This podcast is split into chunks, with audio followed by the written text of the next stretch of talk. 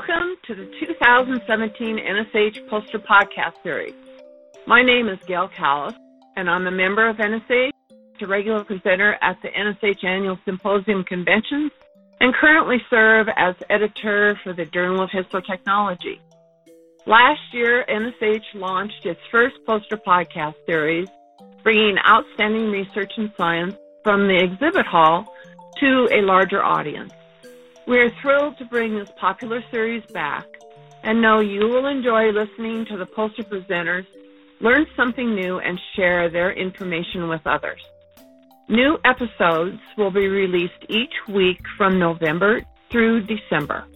Thanks for listening and Science On by presenting a poster with a podcast next year.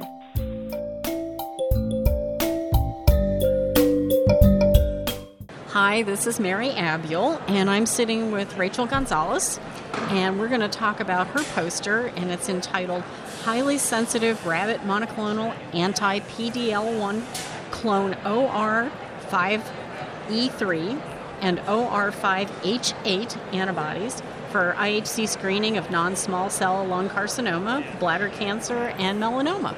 Ah. Hi, Rachel. How are you doing? I am doing fine. Good. A little bit nervous, but I'm Uh, doing good. You'll be fine. I I did a lot of talking at the poster. um, I did not expect that much attention. That's awesome. Well, Yes. PDL1 is a big thing right now. I know that Yes. all my clinicians are calling into the department asking us to do PDL1 staining on a lot of the lung tumors. Yes. And uh, it's a hot topic. So, you know, what brought you to this point of wanting to do um, the research that you've done? So what um, started was we wanted to um, test the idea of making rabbit monoclonals. Um, our company is very good about making mouse monoclonals, and then um, we did like a bunch of mouse monoclonals, and then we were like, oh, PDL1, it's the hot topic. We're ready for this. So we tested and we made two clones. We thought we were going to get something good, but what we end up getting is something very good. So um, I, I just ran some simple tests right away against the um, clones on the market, um, both. Uh, I'll have to look at this. Um, the SP142, the 288, and we found our antibody to work as well or better. And it was like um, we were late in coming into the market, but we also found that a lot of people were complaining to us that they're not getting consistency with the staining and they're not getting reproducibility. And scoring is difficult because you you have problems with um, you you want to know that you're getting a really good stain. But what we're finding um, is that we have developed these antibodies that not only pick up the strong stainers, but the weaker cells that are expressing. And you just need a little bit of PDL1 to shut off the T regulatory cells. So if you just have a little bit present, it's enough to shut it off. Um, we, I actually, because I never do anything small, I, I, I took advantage of the fact that I work at a place where it's like a little kitchen for me. I have tissues, I have antibodies, I have everything I want to play with and do it. And this is an idea for somebody like me. Not only am I involved in testing all the antibodies, but every once in a while they let me go play. So Aw. I decided, oh, I should look at lung cancer, bladder cancer.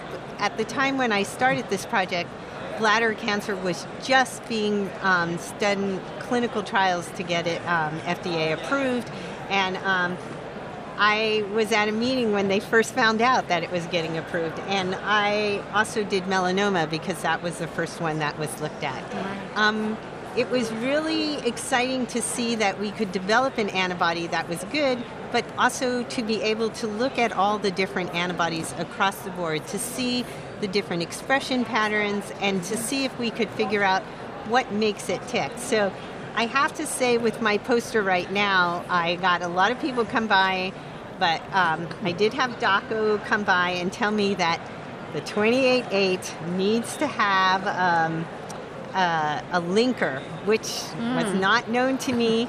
And as I was talking to other people at the at the poster session, a lot of people are, did not know this, and they also decided that they needed to do the linker. Okay. So, Well, and the, and I know that they have their own FDA approved kit, Kit, yes. which I know you're probably using it off. Yes. Um, off of that FDA Yes. approved protocol. Right. You're doing everything manually. Manually, yes. That's that's what I thought I remember Yeah. you saying. So but yeah. the, I know. I, I wish I had an instrument, but Dako did say that um, that it should work as well manually as. Um, so, and we Mm-hmm. find good. that our antibodies work really well, um, both um, manually, but um, we've had people from who, testing our antibodies at BioCare, Mm-hmm. and they said not only does it work well on the BioCare instrument, they've used it on Ventana's instrument, and they really liked it. So they know that it works well in the staining. So it does translate from manual to because you have to start somewhere, and so Sure. yes, No, and that makes sense. Yeah. I know that you told me that the staining that you have on, on the pictures that are on your poster, which are very beautiful. Thank you. um, That the tumor cells and the inflammatory cells are staining in those. Yes. So explain what you're planning on doing. So um, when I was first looking at this, I, I was just decided to score across because I just wanted to see are we picking up the same thing with the different antibodies, and I did find that. But I, I also like start realizing, hey, these are inflammatory cells. I recognize these. And if you look at um, panel two of um, figure two, it's the normal lung cell carcinoma, um, or non-small cell lung carcinoma. Right. Um, you see all of the positive staining is macrophages there. So it's not that the tumor cells are not staining, it's all macrophages. But the the non-small cell lung carcinoma in number one, you see a, a ton of staining in both the tumor cells and in the um, immune cells. And so this tells you that you need to have a good marker to be able to pick up both because if if the immune cells are expressing, you can see in panel three of that. Um, I'm just going to say NSCLC. you can just see the the really dark cells are the immune cells. Um, I did this um, by testing a bunch of immune markers to know that those were the immune cells. And what you see is that the tumor all around those immune cells are not as as high as those, but they're still expressing a, quite a bit. So it, it goes to play. And unfortunately, I was these cases were collected before PDL1 came out. I have these cases, but it would be interesting to see how ours correlates with uh, actual treatment protocols or figuring out which is best. So Sure. um, it, I looked at a bunch of the tumor cell markers, both CD3E epsilon or CD20, CD8A, CD68, and FOXP3. And what I found with all of these is that there is like a, a spatial difference within the tumor of seeing the um, expression patterns. Um, and I noticed this really significantly with CD20 in the mel- in the melanoma compared to the other cancers. But I cannot say that this is a perfect test, so I'm going to pull other blocks from the same tumor and hopefully look at these to see if this actually um, gives me a, an idea. So all of these um, antibodies, because I didn't want to remember all the clone names because it's too much work. They are hard. So I made it on the in the design and methods. I did put a little table so you can see exactly which clone I used. And the reason I did that was because OriGene has tons of antibodies. They have tons of CD3 epsilon or tons of CD20. And I wanted you to be able to repeat the experiment using the exact antibodies that I have. And they also have a ton of tissue that we I can do. So for the researcher, this is like candy. You know, you get to I can pull all these blocks. They're um, the pathology report is listed. Um, the the initial diagnosis was taken from a pathologist, and that has been uh, they were collected under HIPAA standards, so you can have the actual report. And if I wanted to go back to where they were collected, I can get additional information. So wonderful. Um, Do you envision taking the diff- the multiple clones that you might that you have and mm-hmm. mixing them in a cocktail and, and trying to see what they do in it, that way? I thought about that, especially because we have this. Um, we have the a mouse monoclonal, and it's clone uh, UMB229. Now we have a CE marked clone. We have a regular clone, and then we have a CE marked clone. Um, when they did the CE mark clone, they re-subcloned it. And whatever they did in their re-subcloning of this, mm-hmm. and I think uh, the catalog number is CE00085. Don't quote me on that, but that might be correct. um, it's really strong. Mm-hmm. So you can, in the image that you see at the in Figure Three, the very top one, it's the same as the non-small cell lung carcinoma of the very of Figure Two, the very top one. So it's the number one carcinoma, and when you look at the staining of these, although the first four are sequential sections, and this is actually number 10 of the sequential section, it's night and day. You mm-hmm. can really see the tumor lighting up, and this may be picking up what the others can't, or sure. maybe we are optimizing to conditions that pick it up better. So, sure. yeah. But it I, looks like you've got two really nice clones, and putting them together might, you know, really yeah. make everything stand out. And yes, I know it's it's kind of fun and exciting. And I talk to a lot of um, labs, and and they say they have difficulties working with some of the clones, mm-hmm. that they're not always reproducible, which is kind of nerve wracking to me because that is the one thing I want to make sure that we do. And I think we do a lot with our clones to make sure that they're very specific mm-hmm. because at OriGene we developed this technology when we first um, started. Um, working on these ultramab antibodies and we where we plate them out or we played out a an 18,000 chip array on a glass slide, and we test the antibody specificity. And I'm not going to say who, but we have found that some of the clones on the market for different genes mm-hmm. are not as specific, and this makes it. But I'm not speaking about the PDL ones. We haven't tested those. Sure. And and they can have their antibodies tested if they want on our chip. But I don't want to make anyone mad. It's available for everybody. Right. well, that's. I think that's a, a great way to to yeah. analyze them and and right. So uh, some of the things that we're doing, I mean, because these clones are still kind of new, is that we're doing the knockouts, um, you know, or I think they're called knockouts, where you knock out the protein. Mm-hmm. And uh, we also test overexpression.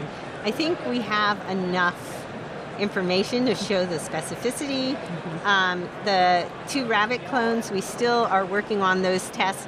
We just wanted to optimize them for staining. Um, we know that um, uh, clients of ours have tested it on their Ventana machine and on BioCare's machine, and they liked it. They thought the staining was really good, and they were comparing them to the clones in that environment. Mm-hmm. So um, I also got uh, Dako to promise me, and I hope they do, um, to get me the, the linker because mm-hmm. uh, at least the staining in my hands shows their clones very weak. And when I talked to customers, they were finding the same thing, and I want to present the data correctly. Sure. So, yeah. No, that's great. I think um, many of us, mm-hmm. you know, who don't have the equipment that's required for FDA approval would yeah. like to have an alternative. Yes. And uh, yeah, our clinicians are clamoring for that. So. Yes.